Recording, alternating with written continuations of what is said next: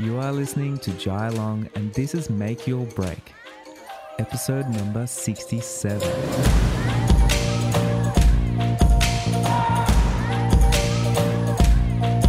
Hey, today I have a very, very special guest. I know all my guests are very special, but today I have Ollie Sansom. So, Ollie Sansom is a wedding photographer. I would also say he's a bit of a director, a filmmaker, designer, web developer, basically everything. Anything creative, Ollie Sansom does it. So, really excited to jump in and talk to him about the friction between having haters, getting bad feedback, getting good feedback, how we can grow creatively there's just so much there. And to be honest, I've been friends with Ollie for years. And I don't know if he knows this story, but about seven years ago, when I first met Ollie, I was a bit starstruck because, you know, when you have those idols, um, you follow photographers or whoever it is in your industry, and you really love their work. And so the first time that I met Ollie, I loved his work so much. And I was a little bit like blown away. Was like, whoa, look, here's Ollie.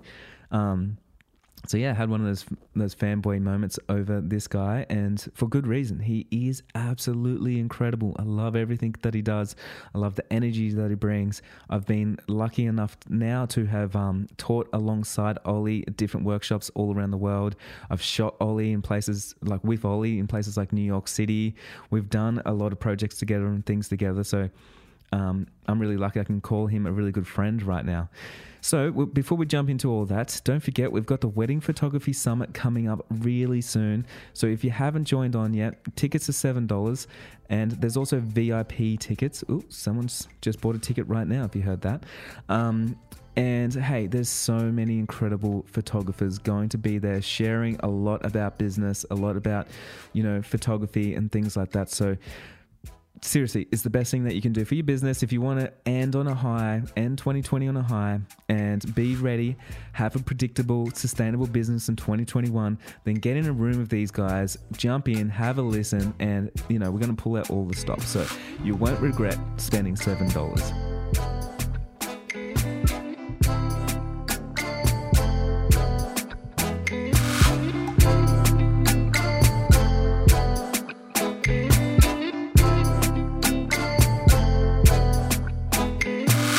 Hey, I'm sitting in a room, got Ollie Sansom here, and I've been meaning to talk to him for a long time to bring him to the show. And um, it's taken a little while, but we're finally here. How are we, Ollie? Mate, now that I've now that I'm seeing you in hot pants in that little room of yours over there, spectacular. Yeah, it's um, really hot today, and because we're still kind of in lockdown, um, I'm in my room. There's no air conditioning, and it's very, very hot. If people could see behind the scenes sometimes with the stuff that we do, like it's not what they imagine. and I'm wearing like a long sleeve wool top, so I think that's also probably making you hotter by association. hey, good to have you on the show, man. Um, for those who don't know you, could you introduce yourself and tell us a little bit about yourself and your career? I'm Ollie Sansom. I I photograph humans in all sorts of different contexts. So I'm trying to merge a love of all things design and illustration and my background in other sort of creative uh, fields into photography now. So, yeah, I chased, well, prior to COVID, chased humans around the planet at their weddings. Uh, I've been to the South Pole for a documentary project. In between all that, I run a little styling thing and and just a whole lot of dabbling, really. I guess you'd call me like a bowerbird. Just like a pick pick bits and pieces of everything. It's so good, man, because I feel like with your creativity in business, you're not restricted to any labels. You know, a lot of people kind of pigeonhole themselves into like, this is exactly what I do. But for yourself, um, I can see that you kind of take on every project the same kind of way. Like, how could I design this better? How could I create, you know, something a little bit more interesting or a little bit de- different or a little bit better or whatever it is? Like, do you think it's like that for you? Yeah, it's really tough, and and that's where like I've got a maniacal desire and almost internal need to try and do stuff to I guess without sounding wanky, the best version of itself. I've got a, a high level of attention to detail and navigating that whole conversation around uh, perfectionism and whether that's a good or bad thing is really tough when you're sitting there agonizing, piss farting around with an image for, for hours on end. Um, but yeah, I like I like kind of taking, I guess, a craft approach to the things I do.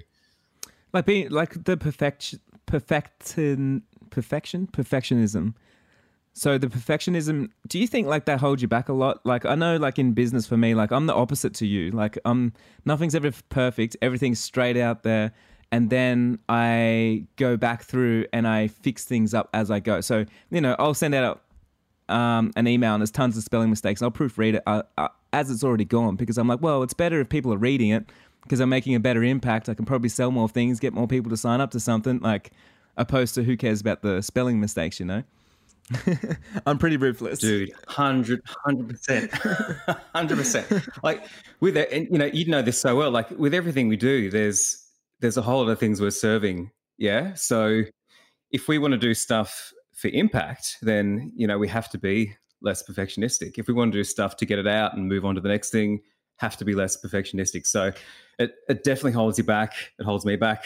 You know, I'm kind of only now getting back to a project I started a few years ago where I did these this interview and portrait series with with sort of past pop stars. It's a project I've really got my heart attached to, but because of being perfectionistic with that and not being able to let go and outsource parts of that that have made life easier now, which I've now outsourced, it's just sat there on a shelf for a year and a half. So yeah, it totally holds you back. Um, so I heard a really great quote uh, last year. I think hurry slowly, mm. and it's that idea of almost just being at peace with s- stuff you want to do to a finish that you want it done at taking a long time. Uh, that's what I'm telling myself anyway, as I as I drag that project out over two years. But it can be a, a brick wall for sure. But I think trying to define whether you're being perfectionistic or careful in the execution is is really useful. So just being aware of what the label is, I guess. Yeah, man, I absolutely believe that's tough as well. Hey, do you think like look from an outsider looking at what I do, do you think I hurry slowly or hurry fastly? Um, like, do you think I just get into things and do things, or do you think there's actually a long game? Like, there's a lot more like to the process than what you'd actually think, if that makes sense. I think you do jump into stuff, but you've also got the benefit now of someone who's been doing it for, you know, however long. How many years? Eight years? Seven yeah. years? Six? I feel like we started aroundish a similar time. Um, you know, and the amount of background capital you've got now is freaking massive. Like you could launch a company in 48 hours, you know, totally. the bits and the Tetris pieces to to push around. So your version of banging something out is is really different. Yeah, and I think like maybe to somebody a lot else. of people don't see that. So I know a lot of people say like, "Hey, I can't believe you just like started an online course and it's like successful or something." And it's it's like, you know, I started my first workshop in 2015, right? And you know it cost me money, right? And you know from that, like I did workshops every single year and I traveled around. I did all this. That's like five years to get that overnight success. You know that, right?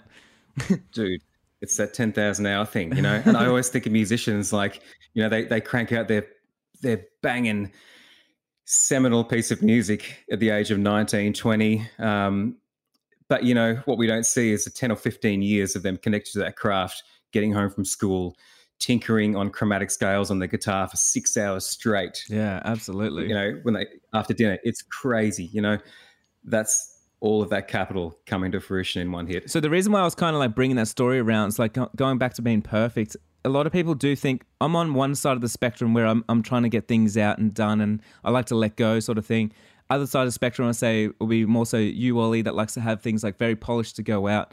But at the end of the day, it's still like no matter what side of the spectrum that you're on, it still is a slow race because you still have to show up every day. You still have to take one step and another step and another step and and still put in the time and the yards. Yeah, hundred percent. And you know, I guess it's the it's a fitness thing, it's a music thing. You're better off playing guitar ten minutes a day every day than one hour a week. You know, just touching that instrument every single day and that's something I've got to be mindful of with photography and business stuff. It's to not kind of like load myself up with this gargantuan task I've got to do, but instead to go, look, just do 20, 30 minutes on it every day. And even this last week, you know, I've I've had three of these interviews that I shot and and uh, had transcribed two years ago, finished in the space of a week, just because I've put in a little bit of time every day. Mm.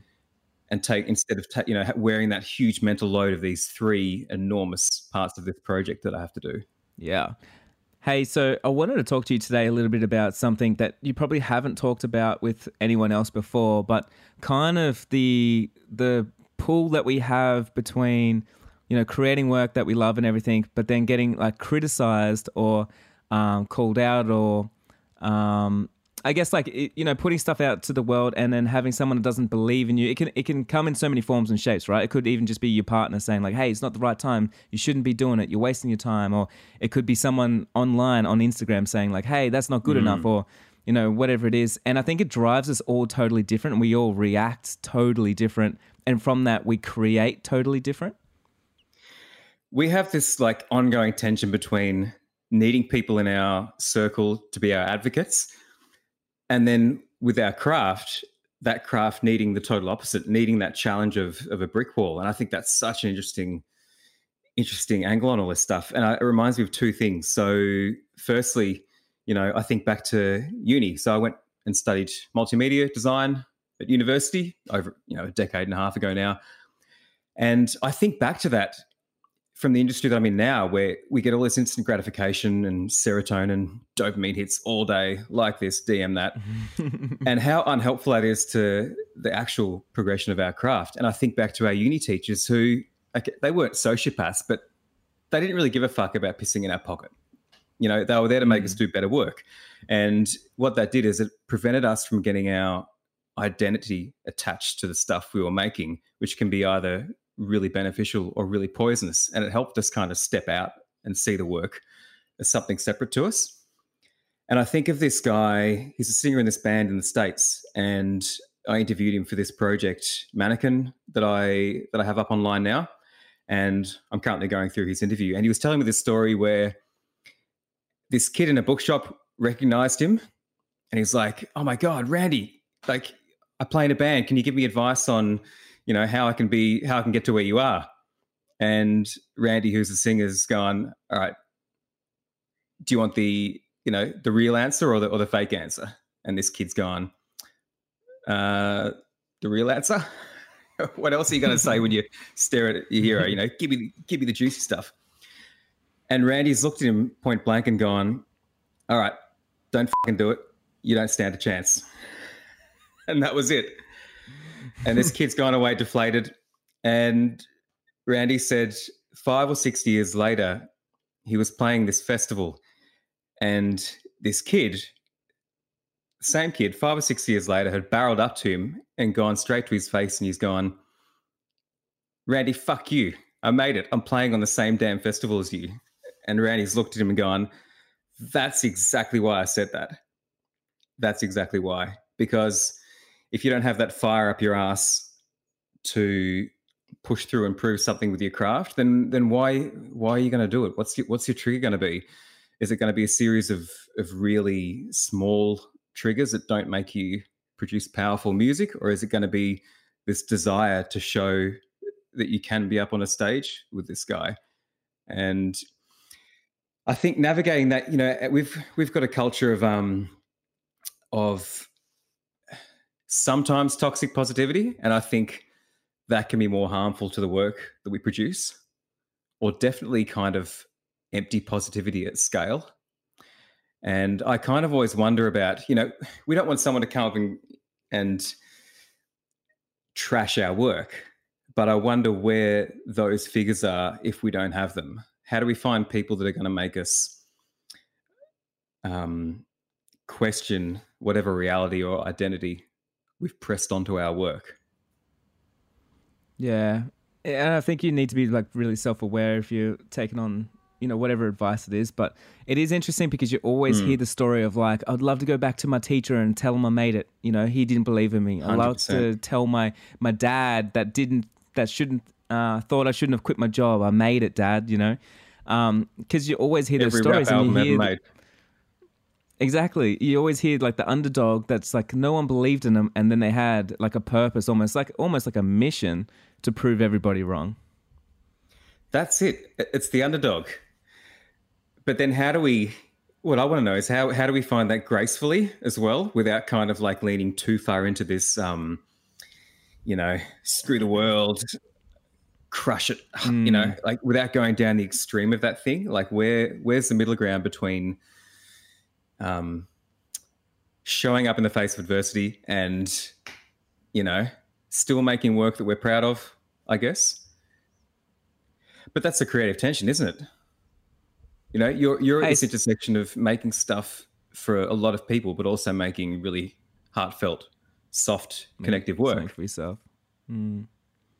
Hey, there, has been studies done actually, and what's like society does think is like it thinks that we should criticize and we should you know teach people like that, tell them what's wrong so they can get better and sort of mm. light up a fire. But they've actually done studies to prove the opposite is more effective. So if mm-hmm. if someone is like creating something and you give them positive reinforcement, they will get better and they will work more towards it and they'll be more proud to show up to show it again. And I do mm-hmm. wonder, like when you think about social media, and I only just thought about this now, in the last like I would say even five years on social media, and I guess because everyone is competing with each other and they're all trying to outdo each other, and, and now they've got a platform to show. But they are getting so much positive feedback, and then they're going out and producing even more, and then showing even more. I wonder if that's been one of the reasons why, like, as a lot of photographers have rapidly, you know, been like 10 years in front of where they usually would be when they first start out, if that makes sense. Yeah, and, and that raises a, a really great question too. I, I, want to dive back to what you said about the study though too before I dive into that one. Uh, there was a similar study on musicians where they basically found the same thing was true for the myth that an artist had to come from a you know, terrible background of drugs and addiction and all this sort of stuff. And they're like, well, actually, at scale, these people are producing their best work after they got clean. So, you know, they kind of debunked that myth. Um, to what you're saying there, uh, I think for me, it becomes a question of, well, what's our metric then? And, you know, I, I think of there's this fantastic artist in, in Australia, Morgana McGee. And, you know, I love her work. It's so slow and meditative but it's real long form stuff. And it's kind of work where she'll chip away at it for five or six years almost. And and then it kind of forms in its ideal representation, whether it's part of a you know gallery space or book, whatever have you. Um, so, what's our metric for these photographers and, and, us as artists? Then, how do we kind of quantify where we've leapt to? Yeah, and I would actually argue that we're kind of stepping further away from the artistry and more towards like um, a a system or a, or like a roadmap. You know, like you can buy the preset. You don't need to do too much. You can outsource mm. a lot. You can you can like follow your favorite photographer and learn the tips, and then then you can like replicate, and it becomes a business, less about the art. I think. Mm. Yep, hundred percent. And, and yeah, yeah, the, the old art versus commerce thing is always going to be a massive, massive conversation. You know, it's yeah. The question to ask is, what community do you want to be part of? Can you be part of both, and at what kind of ratio? I guess. But for me, it's also a thing of going, you know, the soft and the loud. Are you leaning into the soft work or the loud work? Are, you, are we leaning into the instantly gratifying stuff, or are we leaning into work that is, you know, this is something I find more and more now the work that I'm personally interested in producing is so freaking boring, man. Like I come alive at taking a photo of a, of a paperclip. yeah, yeah. Like really boring stuff is gets me going now. And I kind of wonder where that's going to go because, you know, the, the work I want to make is not really work that is uh, all that interesting to a lot of people. so. Mm. Um, hey, I wanted to bring it back to a bit of a story that I know I've told you a long time ago, but um, I want you to picture this, right? Uh, 2014, I just started my career. Uh, I've been doing it for like one, two years, and I just won Rangefinder Top 30 uh, photographer, you know, that whole up and rising thing. And I get an email, and I get this email, and it's probably like maybe 20 pages long and it's some guy that's a professor at a university in middle America somewhere, and he basically wanted the rangefinder thing. He's been trying for a long time, um, and when I got it, he got all my images that were submitted dissected them all and told me why I didn't deserve to win and what was wrong with all of them.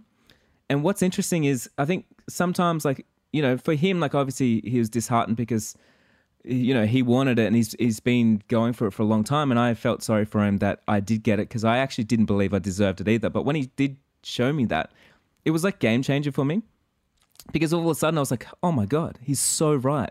Look at that composition, like all the notes that he put on all my imagery. I was like, this is incredible. This is like a degree right here. This guy went out of his way to like show me exactly what I need to do. And from that experience, I was so excited about going out and shooting again. And I just got so much better in the next just only a few months. Mm. But what's interesting is I don't think that's what his intention was. Like, I think he was trying to rip me down a little bit. But with my mindset, like I only see growth in those situations because I am the underdog and I and I'm ready to learn. I'm ready to be wrong. I'm ready to look like an idiot, if that makes sense. Mm-hmm. And so when someone does call me out, I'm like, exactly that's what I was thinking. That there's the yeah. way, you know, that's the new way I can do. That's awesome. And now I expand and I grow and then I can obviously do so much further, uh, go so much further, do so much more, if that makes sense validation really works both ways. And you know it's so interesting in that context that you received that validation of something you kind of already knew niggling at you yeah? Like if we yeah. have a if we have a good idea that we plonk down in an evernote for a business or whatever else and then we talk to it to a friend and they validate it that might give us the spark to create it. But it also works the other way. If we kind of know something shit or we've been being a little bit lazy this happens to me all the freaking time and I get called on it, I'm like, oh my God, thank you for giving me permission to finally fix that and call me on it. Mm. You know? So Yeah. And I guess like the moral of that story is like um if you can't always just like wear your heart on your sleeve and be too sensitive with you know some of the feedback and you need to be able to see the positive in something if someone's taken the time if someone double double you know taps on your photo it's not really you know, not much effort on their behalf to do that. Did they like it? Did they not? Who knows? Maybe they're just trying to interact. But if someone writes you a 20 page email with feedback, like that's a lot of work. And I think yeah. you need to you need to at least acknowledge that like someone, you know, um, even if it's apparently bad, like even if it's bad feedback, it's really good. Like if someone is willing to give you bad constructive feedback, like you can learn so much from that. Dude, that was a free workshop, man. That's wild. uh, but I think, I also think, you know, maybe we don't have to be positive, but I think optimism is the only way with this stuff. You know, the reality is our industry didn't and could not exist 30 years ago in the way it does now. Like we're in a luxury industry. And that's what I always try and remember. So there's, we can't get too wound up in in ourselves and whether we get good or bad feedback all the time. You just have to take it optimistically and go, what's the takeaway mm. in this? Yeah, and I, I, think also like having a strong um, sense of your own why and your own goals and stuff. Mm. So, like for me, you know, especially when I was first starting out, so ambitious to be a wedding photographer. It didn't matter who told me that it wasn't going to work out. Like I would be proving everybody wrong, you know. And I and I'd had the mentality like I was an underdog. But like if someone really wanted to bring me down, I would get revenge by being even more successful. I was like, well, you want to see me on a billboard? I'll be there. I'll be in your neighborhood. I'm going to advertise Facebook, you know, my face onto your Facebook in your area. Like, if that's what it takes, like, I'm going to be everywhere. So I'm in your it's so phone, interesting. bro. it's so interesting because like we all do things differently, but I can't really kick that mentality because I did grow up, you know, the way I did. So I still do have that underdog mentality of like, mm. you know, you know what I'm going to do? I'm going to prove you wrong. I'm going to be there. I'm going to do the thing. So it doesn't matter what anyone says. Mm-hmm. And man, you know, Frank Zappa has such a great interview on that exact topic about just leaning into why not? And you know, and it was 30 years ago, and all of the stuff in the interviews holds so true today. And mm. there's not hmm. enough of that. We we systemize things and you know change things as much as we want, but at the end of the day, hey, so do you have um? Do you have like in your life in your support network do you have a support network of people that tell you you know like that you're doing the right thing and help you along? Or like do you ever get people that give you advice that you feel like it's the wrong advice? Or people that give you unsolicited advice where you know it's coming from like maybe them being scared or them you know whatever reason why they're projecting that advice onto you? Like do you have a lot of that? Or is everyone very supportive in your in your community? Yeah. Well well that the way support's positioned there implies that all support has to be positive, and Mm-hmm. I, I do have support. Yeah, both positive and, negative. You know, um, just to give you a couple of little examples, my business partner in our little Arbor styling company, our friendship is so completely. Is it transparent or opaque? I don't know which one. Which one is it? Who knows?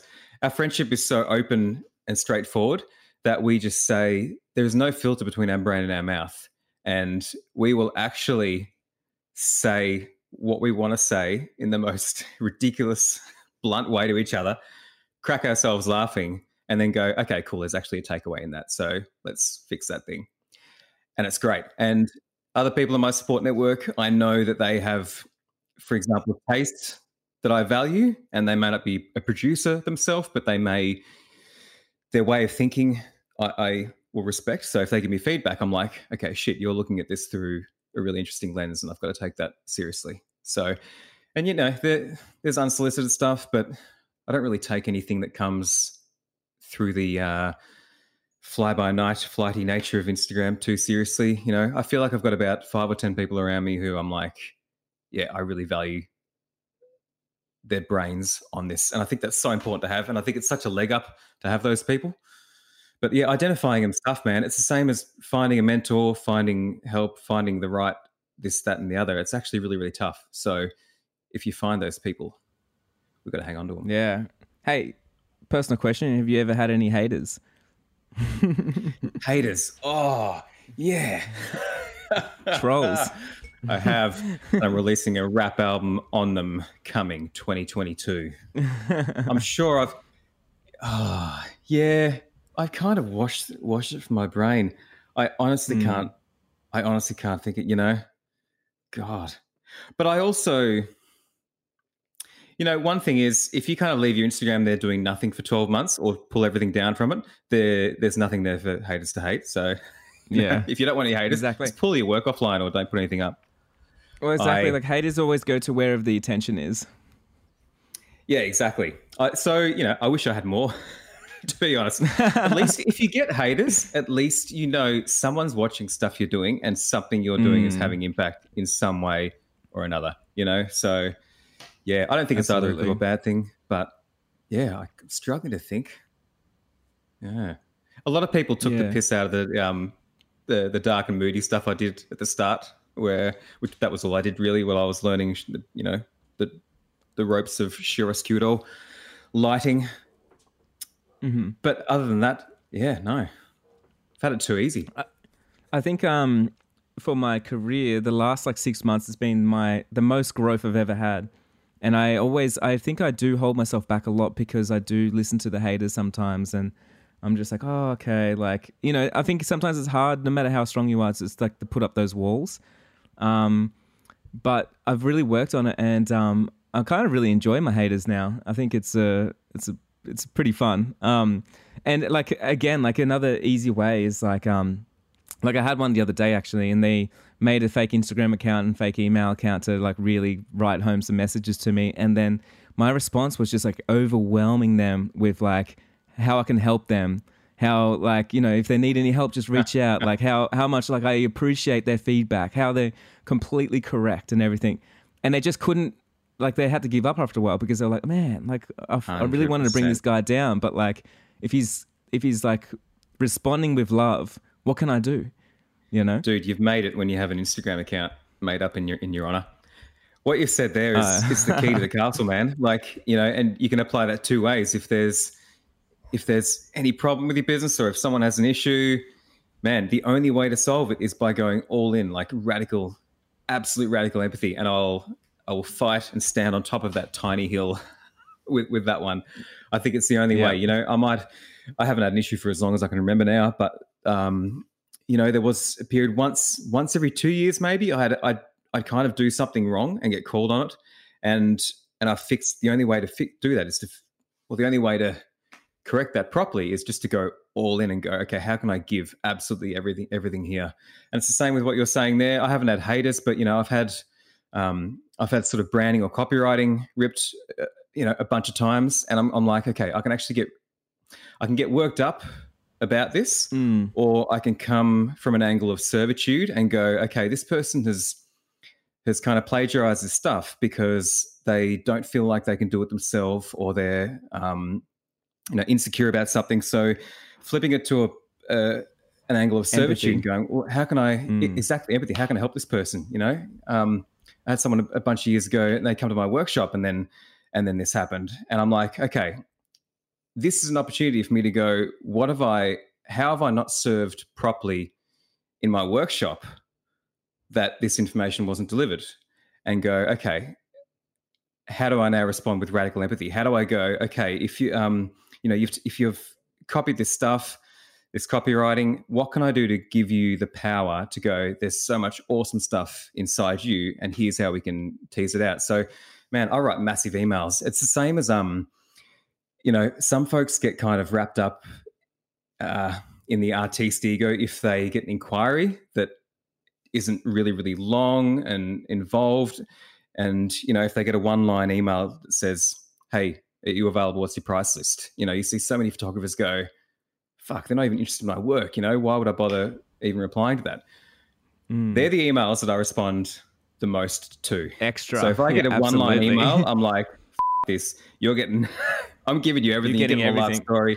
Because here's yep. the thing: people that write emails that are really really short and punchy often come from places where they don't get to they don't get to output their personal way of being in their day-to-day corporate stuff you know that they they might spend all day writing 200 punchy short emails that have to be effective and have to get an action solved so that's not for me to kind of get my arty wank ego wrapped up in a twist about that's a chance for me to go okay, they've reached out for a function. I'm going to give them a function, but I'm also going to show them that I really, really give a shit about what I do.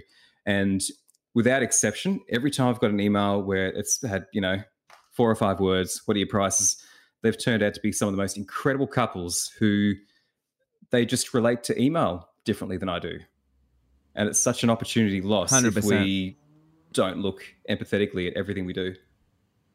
Hundred percent, man. Like I drive this fact home always inside like my course and everything because people say I just got a one line email and I'm like, that's the best email you could ever get because mm-hmm. you already know what their problem is and it's all about solving problems. This person doesn't have time, so now I'm going to solve their problem by telling them how.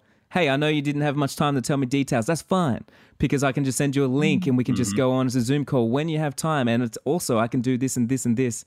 So when there's like telltales like that, it's like, man, it's not that they don't appreciate you and your craft and your photos and stuff. It's, there's a different problem there, and you need to solve that problem. Ah, hundred, hundred percent, and and that's you know that's what separates, I think, people that have maybe longevity in business because there's always that sense of excitement and opportunity. Mm, definitely, yeah, yeah. Actually, you know, I um I. I did an interview actually with um, a lady in America called Elizabeth. She's going to be talking at the summit.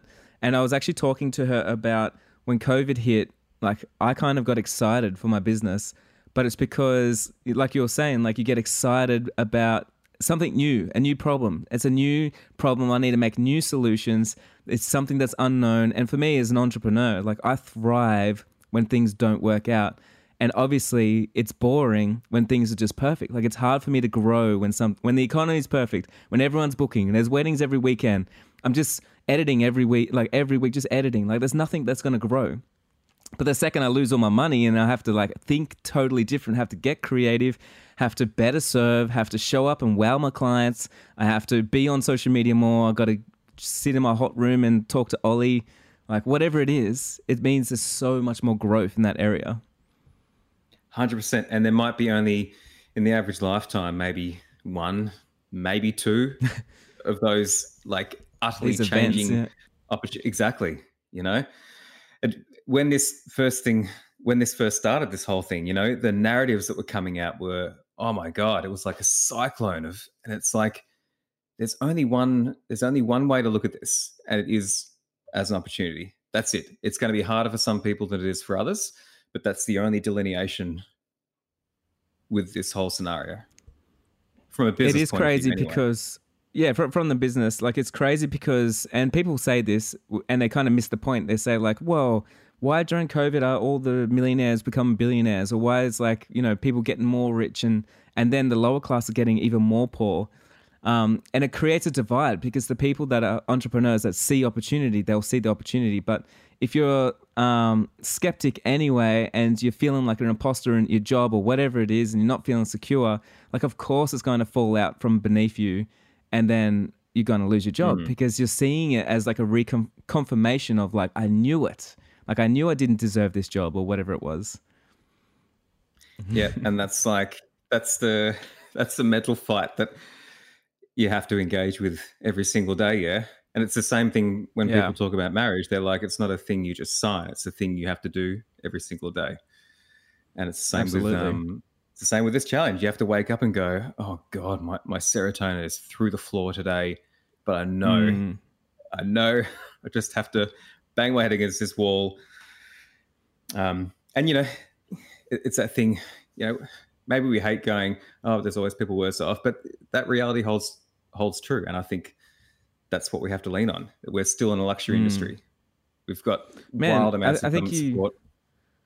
I think you really wrapped it up now that nailed it on the head with it's like a marriage. Because a lot of people say like, oh, COVID hit, like I didn't expect this, I'm gonna go out of business. But it's like, man, like any marriage, you have to you have to know there's gonna be hard times. Like you have to anything that goes up has to come down. Like you already have to know that it's not going to be smooth sailing forever. Like, don't you? If you're going to go into business, you must know that. mm-hmm. And you can look at it as a fun thing or a really, really shit thing. Yeah. Hey, um, just to bring it back back onto like the mindset and around uh, feedback, I in inside my six figure course, someone um, just did a big post about how they went from zero to hundred thousand dollars in three months, from like nothing, shooting their first wedding, to booking $100,000 worth of work, which is awesome. But I got an email from someone else inside the course and they said that they're going to actually give up the course because they've been in there for five months and they haven't hit six figures and you know they're feeling like that positivity is not for them because it's unrealistic. Um, and what's interesting is they're getting feedback and and um, pivoting from that feedback but the feedback's from themselves. So it's how they respond to something that's not directly to them, but it's affected them in a different way. And I think a lot of us do that. Like when we're watching the news, even, and everyone says, like, oh, everything's going to plummet. Don't buy a house right now. Don't buy shares. Like, don't start a business. Mm. Like, of course, you're going to be thinking, like, whoa, like, should I be doing that or shouldn't I be doing that? But also, if it's positive, um, you're making up your own mind there too. Like, that's unrealistic for me. That's not, you know, whatever it is, it's like, yeah, I guess like I'd just like to hear your thoughts on um, indirectly getting feedback on your work and your world, I guess? I thought that was going to go another direction, um, because was, my answer was um, was going to be like, so I I signed up for I bought a couple of courses at the start of this year, maybe maybe three in total. I, I really threw down this year and have done a lot of work that is unseen. Um, yeah, that's how I spent COVID that's how I chose to spend it right at the start. Like I'm going to mm-hmm. do all these boxes, fix all these things. But part of that, at the start of the year before COVID, I signed up for a few courses, and I can tell you that they have had zero impact. Why? Because I haven't done them. Yeah, that's the thing. If you don't, oh, it's really tough. It's sort of tough to to maybe hear and process, but it's like well you have to do the material and my my roadblock is getting in these facebook groups and and engaging and doing the work and if i don't do the work i'm not going to get the money back that i spent on those mm. courses um and i think that's pretty tough when you're navigating through that tunnel of seeing other people's successes and wins also which get shared in this group and it's easy for me to look at those and go you know i'm not saying your person did that by the way but it's easy for me yep. to look at those wins and go, shit, well, I'm not having those wins. But then I look and go, shit, well, I haven't I haven't done the work. You know, I haven't I have all of this incredible material I've paid for right there, but I haven't you've got to spend the time at the end of the day. Yeah, you really do. And I think um it, it kind of breaks my heart a little bit because from the get go you can see people that pick up the, the information and they don't even ask questions. Like they, they don't even question themselves. They're just they're just like, I'm going to believe 100% in what you're saying. I'm going to apply exactly what you're doing, and I'm going to work as hard as that you say that you need to work. And then they get the results as fast as I get results, right? But then you get the other people that say like, well, I've got the I've watched the course now, um, but I don't know what the next step is. but they're always trying to, I guess, like learn something new or learn like the new thing without implementing. Because at the end of the day, man, it doesn't matter what's inside my course. It really doesn't. Like it really comes down to the motivation. Like if I if you bought my course and you weren't doing it, and if I rang you up and started saying like, "Hey man, you're not doing my course," I'm going to ring you up each week and give you one thing to do. I'm going to I'm going to be on your Instagram to check on you. I'm going to be like mm. holding you accountable. Then all of a sudden, it'd be the best money you've ever spent because you'd be like, "Oh man, like I don't want to let Jai down. Okay, I'm gonna do it. Like it doesn't even matter what what I'm doing. Like he's just telling me to write an email. I'll do it. You know. In a in a like work from home world where we're kind of like reconsidering the value of an office, that right there is the value of an office. Having other humans around to be held accountable. Uh, I ran a, a studio maybe five or six years ago with a few friends, and we always said, "Man, the best money we could possibly spend on our business would be to each put in 10, 15 grand for the year and have a full time proxy parent that mm. on a Monday they're looking at our schedules, they're giving us deadlines, whatever the hell they are.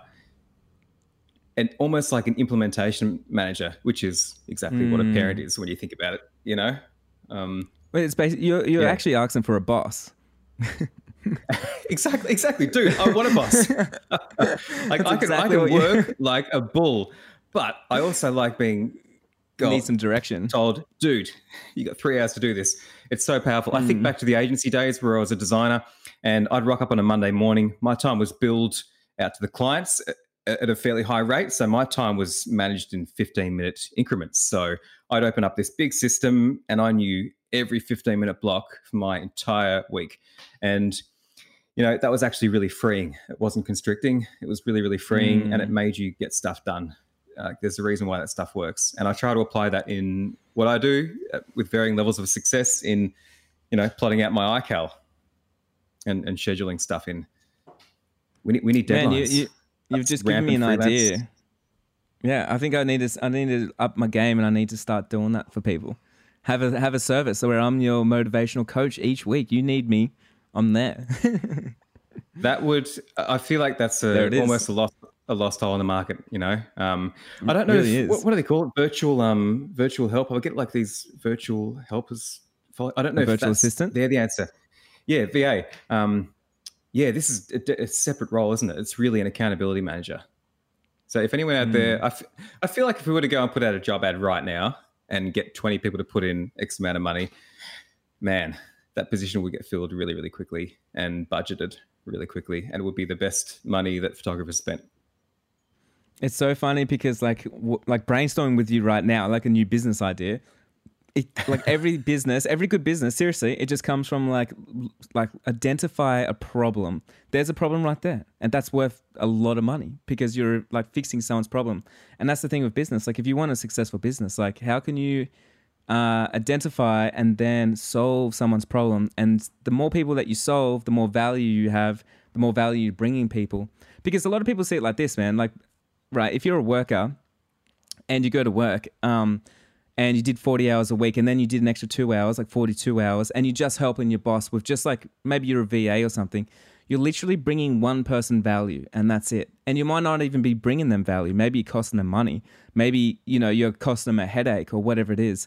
But then you come and say like, hey, I work 40 hours a week. I need a pay rise. Like I, I think I'm worth more but are you worth more? Like the value's not actually there. You're not actually impacting more people or bringing in more sales or, or generating extra work. So your value is mm-hmm. not actually there. So if you want to create mm-hmm. value, and the reason why you know so many people say like, well, why does the one percent have billions of dollars and the rest of us don't have anything? It's because the one percent create value for billions of people. Like literally, you know, that's how we're on Facebook right now and doing everything that we love to do, that we love to complain about um, getting those, you know, mm. a package. I don't even have to leave my house. It just gets delivered to my house, it's, and it's affordable and it's easy. And it, you know, so many problems are solved for me. I'm happy that there's a billionaire that that solved that problem for me. it's affected my mm. life. You know. Wait, is that is that a is that a drone flying behind you, dropping off a, a sandwich on your shoulder? Absolutely. I was literally just about to get on Uber Eats and get some breakfast. Actually. I've got um I've got 42 mentoring sessions today to get through. So I've got and no breaks. So I'm literally going to be on Uber Eats getting food whilst whilst I'm doing some sessions. Holy Batman, bro. How's your Nescafe pod subscription going? Oh man, every, everything's crazy right now. But that's what happens when you solve people's problems. Hundred percent. Um, so, hey, on that note, I'm actually going to wrap it up so I can go get some Uber Eats. When do you nap? Are you going to nap today? Like, man, I tell you what, what like, like, do you sleep like Leonardo da Vinci, where he's like, you know, four 90 minute blocks? Man, if you want to know like my schedule right now, like I go to bed really early, but literally I usually wake up at five, uh, six a.m. Um, my alarm goes off at six a.m., but I wake up an hour before my alarm goes off, so I can like um, spend an extra hour working out how I can get a pay rise by helping one more person or like impacting one more person by doing something. And I can do that all from my phone, from bed. So I make sure I do that. And then once that I've completed that mission for the day, then I wake up and then I go into my routine and like continue the rest of the day because, you know, like everyone has the same amount of time per day, everybody, right? Um, some people are a little bit more smart Except where David they. Bowie. Yeah, except for him. But I mean, some people obviously buy more time back by jumping into courses, paying for VAs, getting staff, like whatever it is. Um, but at the same time, like sometimes I'm just like, man, I need to be doing more all the time. Like, what am I doing? Why am I wasting my time? You know. like I want everything to be good, you know. It's not just my business. I think about this with my relationship. I need to put more time to the side so I can take her out to a better place and we can spend, you know, have a bottle of wine, spend more time together. I want to make sure I've got time today to give Ollie a call to see what he's up to, to make sure my relationships are good, you know. I think about that with every aspect of my life. Mm. Mm-hmm. it's, it's a it's a giant moving zeppelin and you're you're keeping it afloat, mate. It's all going to pop one day, I'm sure of it. no. you know what happened to the Zeppelins? oh, that was a, oh god, that was a terrible example, wasn't it? Well, it was only one. Hey man, where can we find you? Where can we connect with you um, and say hi? You can find me on olliesansom.com and bryersatlas.com, and there's a whole bunch of other stuff fanning out from both of those. Hashtag Instagram. Awesome, man. Hey, so good to have you on the show. Um, I'm really keen to do it again, and we can we can have more conversations because I know that we've had so many conversations over the years of so many good things, little nuggets, and we need to be sharing these with, with, so many people in so many countries. We've done so many fun things. So, um, yeah, we need to we need to get on here, chat a little bit more, and um, and share some more love with the community. I think. Bro, thanks for having me. What a bloody treat to finally get this locked down there we have it, guys. So if you want to head over to Ollie's Instagram, Ollie Sansom, you can find him. If you want to say hi to me, slide into my DMs at jailong.co.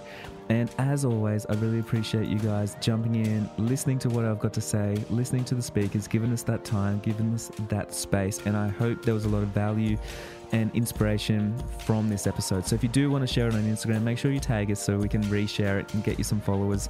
And um, again, guys, just sending out my love. Hope everybody's good, and I'll see you at the summit as well.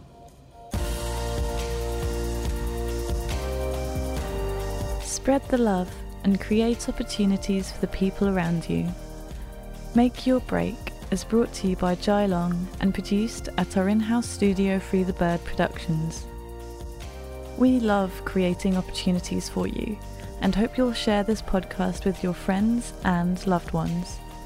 For more information on this podcast, our online courses, products, workshops, or just want to say hi, we're here for you at jailong.co.